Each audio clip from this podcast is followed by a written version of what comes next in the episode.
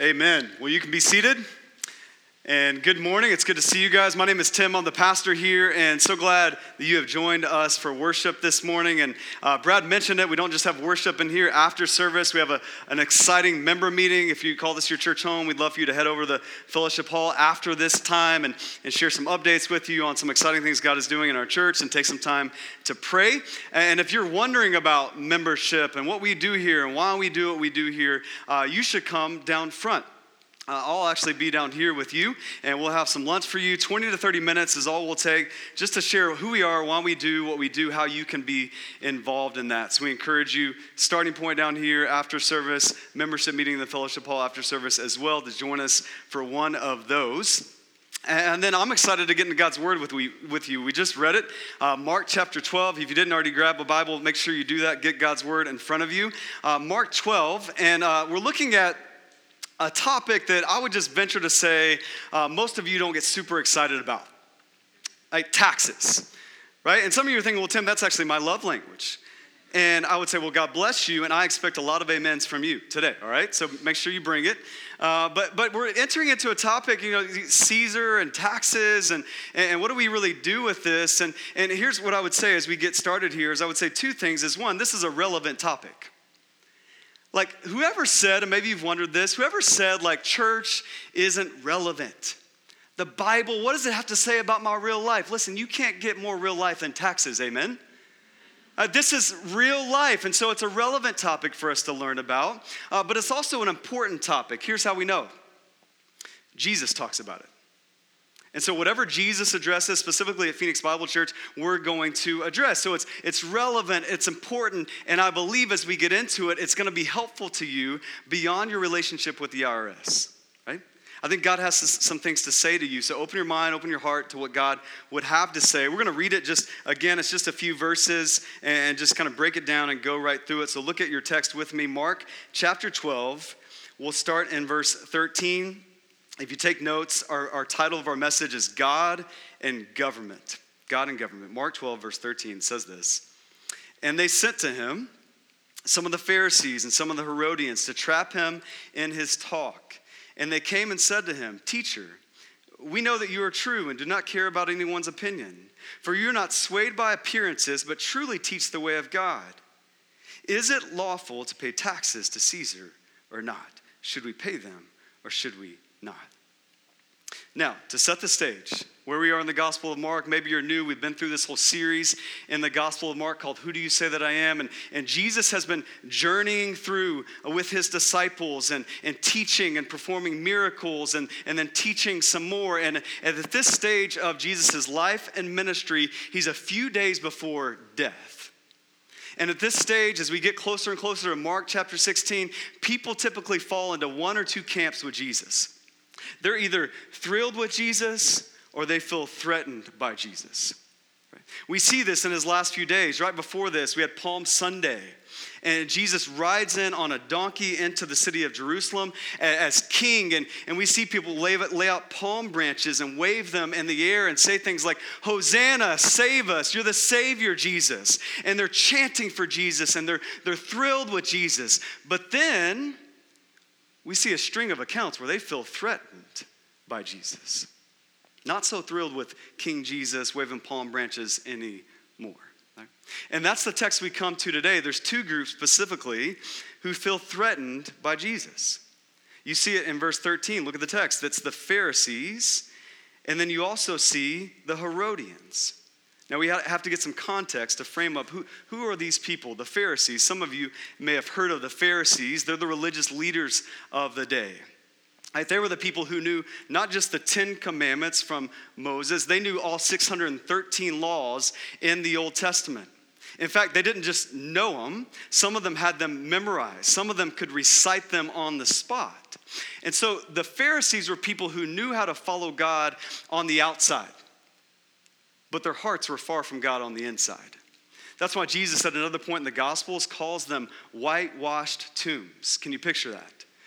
A tomb which has dead things inside, but it looks nice on the outside. It's whitewashed on the outside. We know how to follow all 16 and 613 laws, 10 commandments. We got that, that down, but our hearts inside, we're, we're dead. were far from God. That's the Pharisees. Second group you have in this passage is the Herodians. These are a lot of Jewish people who aren't religious, but they've gone political. And so the Herodians in that day, they had buddied up to Rome and Roman officials and Roman leadership. And they were political, not religious. Now, you have the Pharisees who are religious, and that's their hope. You have the Herodians, they're, political, but they're all Jewish, and they don't like each other. Can you imagine, right?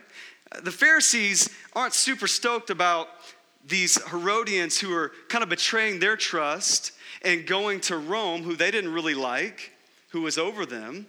And the Herodians, they're, they're buddied up with this political Roman officials. They didn't really like the Pharisees who are always preaching the law at them and reminding them of the Ten Commandments that they don't keep, right? Two groups who don't like each other. Right? Now, in this passage, we see they have joined forces. Herodians, Pharisees. It, it would be like Apple and Microsoft merging, right? It's blasphemy, I know, right? Some of you look at your phone like that would never happen. Samsung, you would never do that. iPhone, you would, you would never merge, right? But that's what this is like. It would be like football fans, Cardinals and 49ers combining teams. That should be heresy, right? You should boo that, right? Cardinals fans. I guess nobody's Cardinals fans in here. You, they combine teams, but listen, here, here's the caveat to all this. It would be like Apple, Apple, Microsoft merge, Cardinals, 49ers merge, combined teams. But there you go, boo. But it would be like, you're getting ready to cheer, Michael. It would be like they combined teams, Cardinals and 49ers, to beat the Seahawks. Woo! Right? No, that's what's happening here. You see, the, the Herodians and the Pharisees, they don't like each other, but they're like, hey, maybe you're not so bad after all. Why? Not because they like each other, it's because they hate Jesus. There's a greater enemy that's bringing them together, and they want to take Jesus out. So they'll even buddy up to people that they don't like because of how much they hate Jesus. That's what's happening. That's the context that we come to.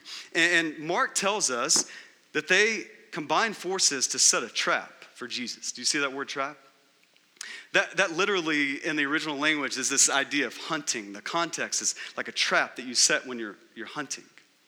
And I don't know if we have any hunters in the room. We got any hunters in the room? Hunt, fish? Okay, heard a cough. That's good. Um, that means yes in my book, so I'll take that. Um, if you hunt or fish, how, how, does it work? Do you, do you, so let's say deer hunting, do you walk up to a deer and just shoot them? That would be impressive, right? If you were able just to walk up to a deer, for generations, people haven't been able to do that, but you can just walk up to a deer and shoot them. No, you don't do that. What do you do? Camo.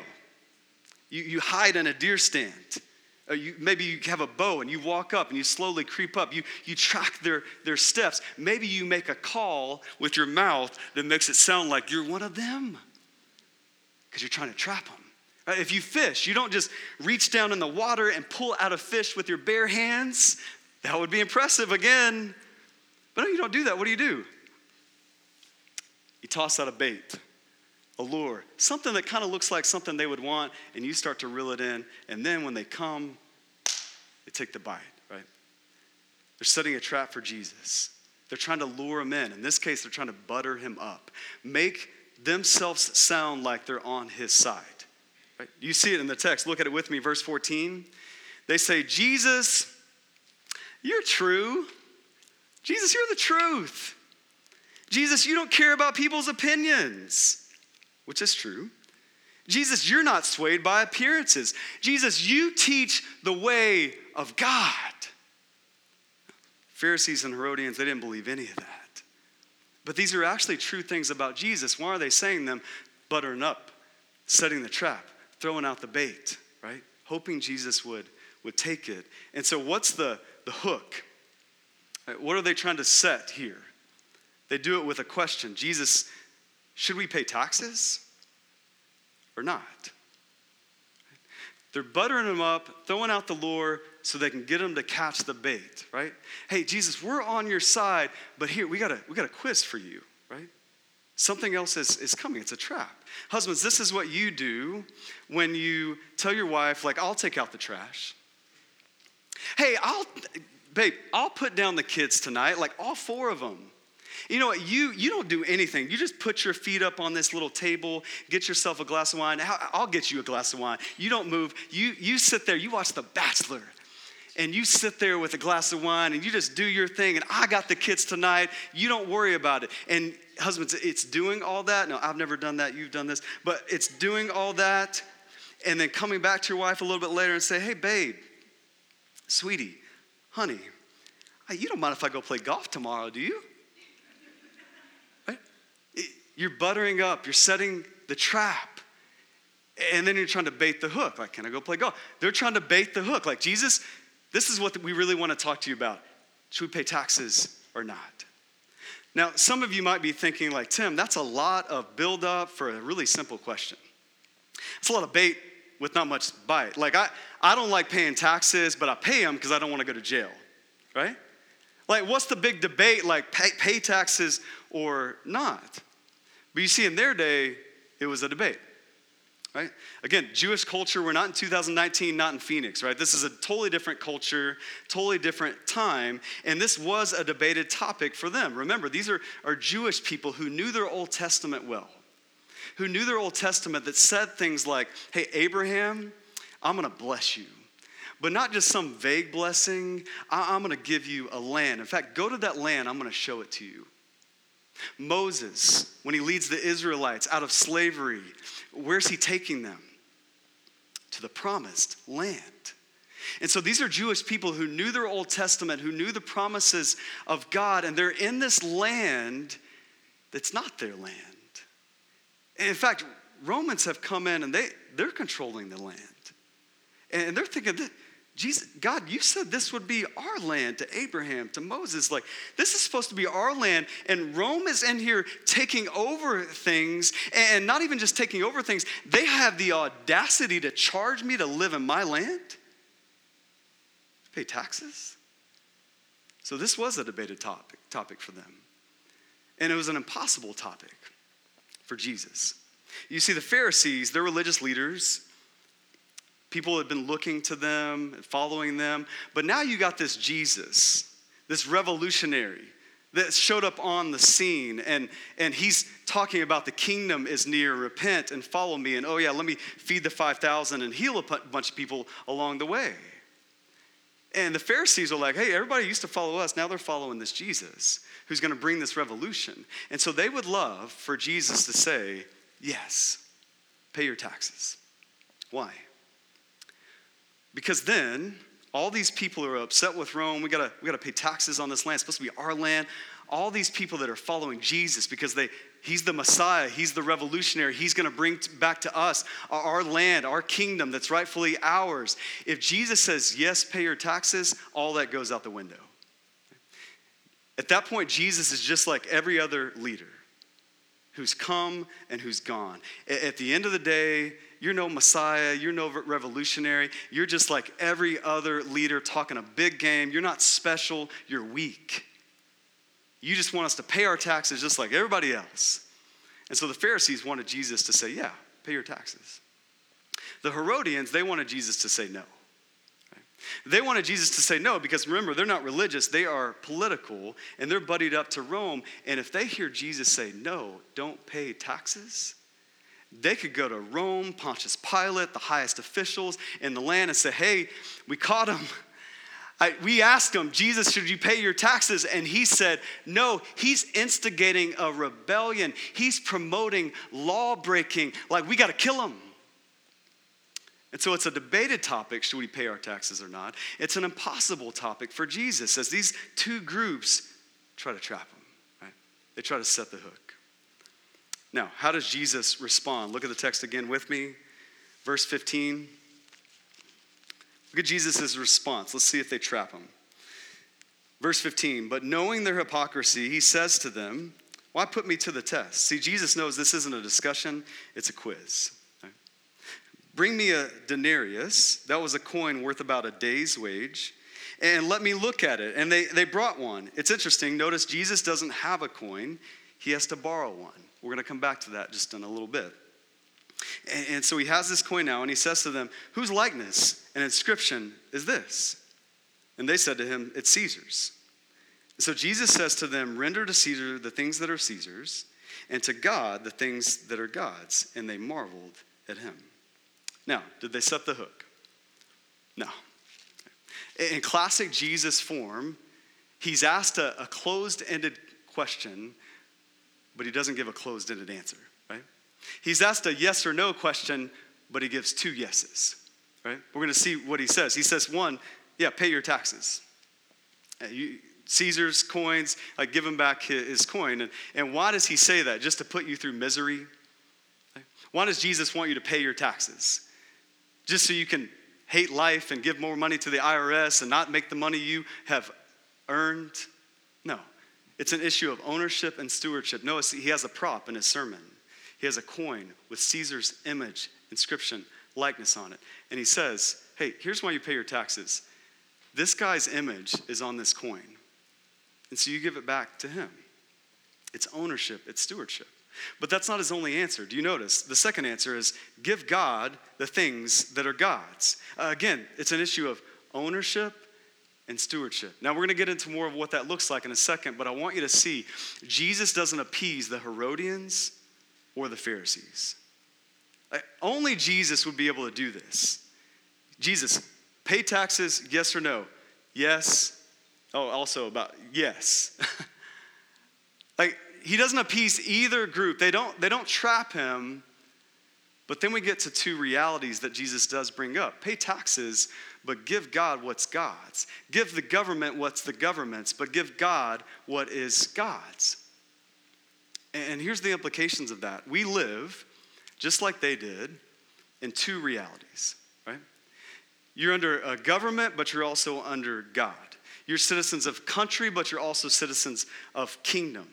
And that's the broader point that Jesus is bringing out here. And so we have to talk about those two realities citizen of country and citizen of kingdom. Here's the first thing is citizen of country. You pay taxes. You're under a government. You submit to that government. It's ownership and stewardship. So you pay taxes. So today, you pay taxes. So you don't try to cheat the system. You don't try to think of every way possible where you can get away with not paying the government your taxes. You pay taxes, right? Jesus makes that clear. But ultimately, you realize what Romans 13 says that all governments are under God. God puts governments in place, God takes them down. That ultimately, God is in control of our government. And so here's the reality as citizens of country, you're ultimately honoring God when you submit to government. Because Romans 13, God is over governments. And so listen, Christians shouldn't just pay their taxes, right? They should be the best citizens ever, right? They should be the best workers. Because we should work, scripture says, as unto the Lord. Right? Ultimately, God is in charge. So, even as citizens of this country, we're citizens of a kingdom. God's in charge. We should be the best workers. We should be the best neighbors. Why? Because we're called to love our neighbor as ourselves. We should be the best tippers. Right? We have a God who has given us generously, and so we should give freely. Right? And so I know some Christians sometimes will just leave a gospel tract on the table for the waiter. Like, don't do that. Right? You should give. Why? Because you have a God who gave generously to you. We should be the best citizens. I know my, my father in law, he does this. Uh, my father in law is Indian and he feels a call by God, not as a vocation, but just throughout his life to, to reach Muslim people with the gospel. And so we're about to go home and see my father in law, and I know it's gonna go down this way. He has a car, and we'll ride in his car. And in the trunk of his car, we can't put anything in the trunk because all he has in there is gospel tracts and, and videos and curriculum to as he goes into a gas station or as we go to a restaurant, as he engages with a waiter, he, he's gonna go give it to him. And if he doesn't have it in his pocket, he's gonna go out to the car and get it and bring it and give it to him at the end of the dinner, right? And I know when my wife and I have dinner with my father in law, we're gonna have to endure that, right? But here's how my father in law does it he doesn't give them a tract instead of a tip, he gives them both he actually always he gives them a, a wad of cash with the tract and just hands it to them so they can't deny it that's a good tip for evangelism right So that's what my father in law does. But we, we should do things like that. We should be amazing citizens because why? Romans 13, what Jesus is pointing out here, we're ultimately under God. So we submit to authority, we vote, we pay our taxes because we want to be the type of citizens in this country that other people look at us and be like, well, that's different. I wonder what their other citizenship is about. See, we start with the citizenship of heaven and kingdom most often, and that's okay too. But what if we just lived as amazing neighbors, workers, tippers, citizens of this country? Do you think more people would want to learn about our citizenship in God's kingdom? I think they would. And so it's important that we live in this reality of citizens of this country, right? Here's the second reality is that we're not just citizens of this country, we're citizens of God's kingdom. And so Jesus says it this way we give God things that are God's. And you got to picture that moment or you will miss it. Remember, Jesus is using a prop, it's a coin. Should we pay taxes or not? He says, hey, whose inscription, whose likeness, whose image is on this coin? Well, it's Caesar's. Oh, you give that back to him then. But then he says, give God what is God's. Now, what has God's image on it. Oh, you, them, right? Do you see what Jesus is doing there? It's a masterful illustration. Jesus is saying, yeah, give Caesar back his coin. It's got his image on it. Give God you, because Genesis 1 says God created man and woman in his image and his likeness. And so you have the image of God on you. So give God what is God's. See, many times we stop in this passage and we think the first part, which is significant hey, be a good Christian, pay your taxes. And we miss the broader point that Jesus is making. He's saying, yes, pay the government your tax, but give God total surrender. Like, pay the government their portion. Like, vote, be a good citizen, don't break the law. Like, give the government their portion, but you give God everything. You give God you. You give God all of you. And many times we, we miss that component. So maybe some of you are thinking this like, Tim, how do we navigate these things? Because, yeah, citizen of country, citizen of kingdom, there's a lot going on there. Like, what does this look like? Well, I want to help you. I think Jesus is bringing us to this point, not just so we can just pay our taxes. You should pay your taxes, do that. But I think there's a broader point that we need to see here, and it's how do we navigate these two realities country and kingdom. Here's a few things for you. If you take notes, you can write these things down. One, there's priorities, right? You're first citizen of kingdom, and then you're citizen of country, right? It's not that this one isn't important or substantial. We already said it is, right? It's just that this one supersedes that. You see that? We're citizens of kingdom, then we're citizens of country. Uh, it's what we see in Galatians 1:10 that we don't live for man's approval, but God's. It's what we see in the Pledge of Allegiance, right? That we are one nation under who? God. So God and then country. Kingdom and then country, right? Uh, so when the government, and some of you have wondered this at times, when the government tells you what to do and it clashes with what God tells you what to do, who wins? God. Right, because you're a kingdom citizen before you're a citizen of this country. So you're first Christian and then you're American. And listen, I, I love our country, right? I love the Olympics. I love watching those with my kids and my wife. I love rooting for the different sports that I've never heard anything about or seen, or I don't even know what's going on, but I'm like, USA. Like, I love it, right? I love that yesterday the U.S. women's national team, they won, right? Soccer? They won. Yeah, give it up for them. Okay, maybe not. Uh, soccer, let's not get too excited, right? But I love our country. I love our, our, our freedoms. I love our, our soldiers. My sister in law is a major in the army. And I love her. And I know personally the sacrifices she has made for her family, her two kids, her husband, to supply freedoms that we are experiencing right now. That we don't have to be in a basement worshiping Jesus. We're doing it loudly with drums and cymbals and a microphone, and I'm yelling a lot. And I love that. I love our country, but I worship Jesus, right? And so there's some priorities here. There's some navigating these two realities. And maybe you've wondered at times, like, how, how do we do that? And so you, you worship Jesus and then you vote, right? You worship Jesus and then you place your vote. We're going to enter an election season soon. You, you should know that. Worship Jesus, then vote. Why? Because if you're not careful, you could worship the politician? Who's sinful and imperfect, but just has, happens to have a public office. And I know some of us, even as Christians who know our, we're kingdom citizens for all of eternity, we're kingdom citizens and then citizens of this country. I know some of us, we know that, but sometimes when we cast our ballot or we watch the recent debates, we're just like, man, and we're appalled. And you need to know you shouldn't be putting your hopes and your dreams in sinful people. You have a Savior who you put your hope and your dreams in because you're a citizen of a kingdom and then citizen of a country. And some of your hopes and dreams, they're, they're rising and they're falling with politics, which means they're usually falling because they're sinful people and they're going to let you down. Right? And so you worship and then you vote. You read your Bible, then you watch Fox News or CNN or whatever you watch. You, you pray for your leaders and then you post on Facebook, right? Kingdom, country, priorities. We love people, we love our neighbors, and then we debate legislation.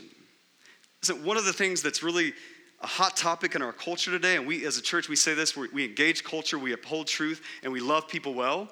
Like that's what we do. And so, one thing that's requiring a lot of debate about legislation is families at the border and immigrants and how they come over and should they stay and should we build a wall. And there's lots of talk about legislation, not much talk about loving our neighbor. And listen, if you're a Christian, that means you have God's image on you, not the government's image on you. That's the coin, that's your tax, that's your vote, that's not breaking the law. But as a Christian, you are a kingdom citizen, and God's image is on you.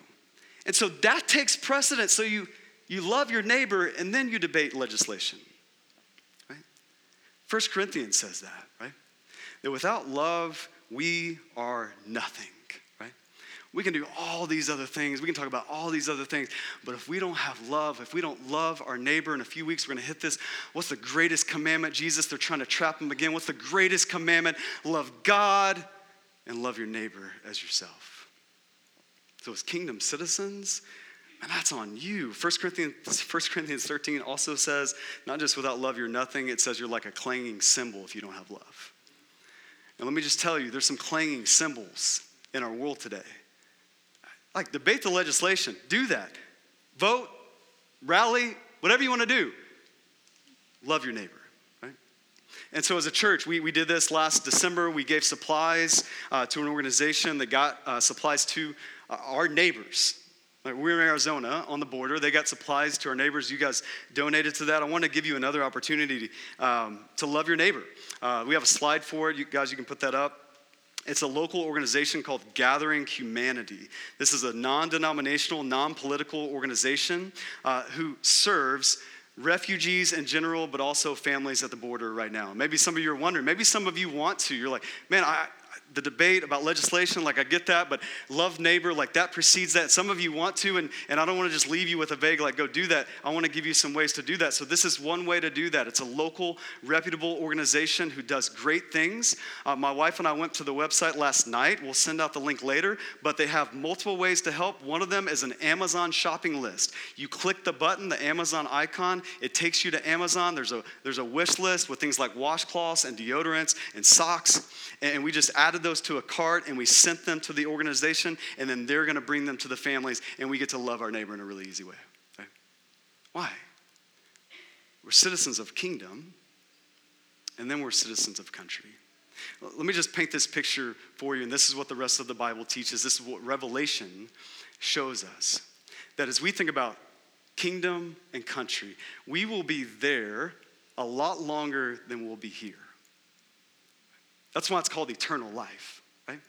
And the scripture speaks about eternal life this way in the kingdom of God that every tribe, every tongue, every nation will be gathered side by side. And we won't be standing and we won't be debating, we will be worshiping on our knees at the feet of Jesus. Not just for the next 40 years, for the next 40 million infinity years. So, how do you navigate these two realities? You live as a citizen of this country today with the, the day of being a citizen of God's kingdom forever in mind, right? You live today as a citizen of this country in view of eternity where you'll be a citizen of God's kingdom. And so that's how you navigate these realities. And so the question today, is we, we look at this topic of taxes and government and God, the question is how are you doing with the government?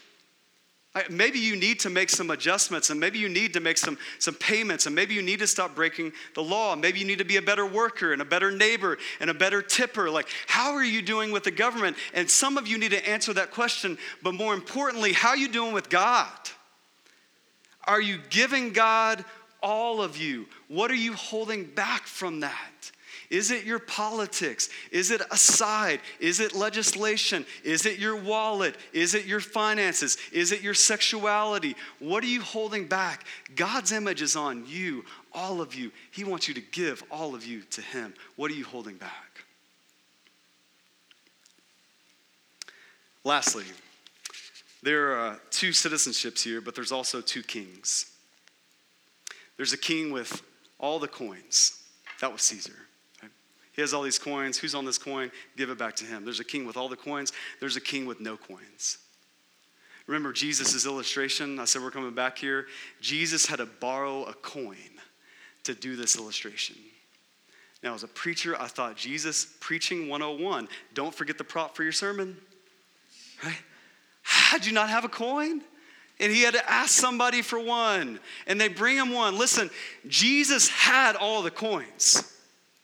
He was seated at the right hand of the Father in glory in heaven, sustaining the universe by the power of his word. Jesus had all the coins, all the riches, like you and I would be jealous of, like we don't even know of. Jesus had those as the rightful Son of God, sitting, reigning over all of the universe. Jesus had all the coins, but Philippians 2 says he emptied himself of them. He gave them up and he became a servant and he was born in the likeness of man. He was born in the likeness of you and he came to earth and he descended descended and he was born in a barn, lived as, as a carpenter for 30 years. Nobody even knew who he was, and he died on a cross. He had all the coins. Philippians 2 says he gave them up for you. This is the God who's asking you to pay your taxes, but also give total surrender to him. This is the loving God who gave himself up for you and is now calling you to do the same for him, whatever that means. That's the God who's called you here this morning. It's not by accident that you're here. God went to great lengths to come down to get you, to meet you here today June 30th, 2019, in the midst of our culture, in the midst of this country, to show you how to be a citizen of His kingdom for all of eternity. That there's joy there, there's glory there for the Father forever. Let's pray. God, I thank you that even in a text on taxes, we can learn about the character and nature and person and work of God. God, I pray that as we as we learn about that and navigate two realities that are both significant, we would just understand the priority of those things. We would understand what it means to live as a kingdom citizen here on earth. And God, we would honor you, we would love you, and we would love other people well in the midst of that. And God, I pray that if there's any part of our lives that we're holding back right now, maybe we've given you our spirituality, but not our sexuality. God, we would give that. Your, your image is on us. We would give everything to you. Maybe we give you our worship and we raise hands, but we don't give you our wallet. We would give that now. Maybe we give our prayers, but not our politics. We would give that too. We would give everything we have to you. You did that for us. And so may we, in, in all of that, in celebration of that, of a God who calls us a child, sinners, unclean, who've rebelled, who consistently run away from you, who consistently think we know better than you, and you pursue us. And you call us not just like, hey, cursing. Hey, don't mess this thing up. Hey, you sit over there on the sidelines. You call us beloved child. I'm always amazed at that. That as you tried to think of illustrations of a way to, to talk about our relationship with you, you said father, child, the most vivid example of unconditional love that we have. And it's, God, you, you are that God calling us to give our lives to you. Help us to remember that and live that out this morning. In Jesus' name, amen.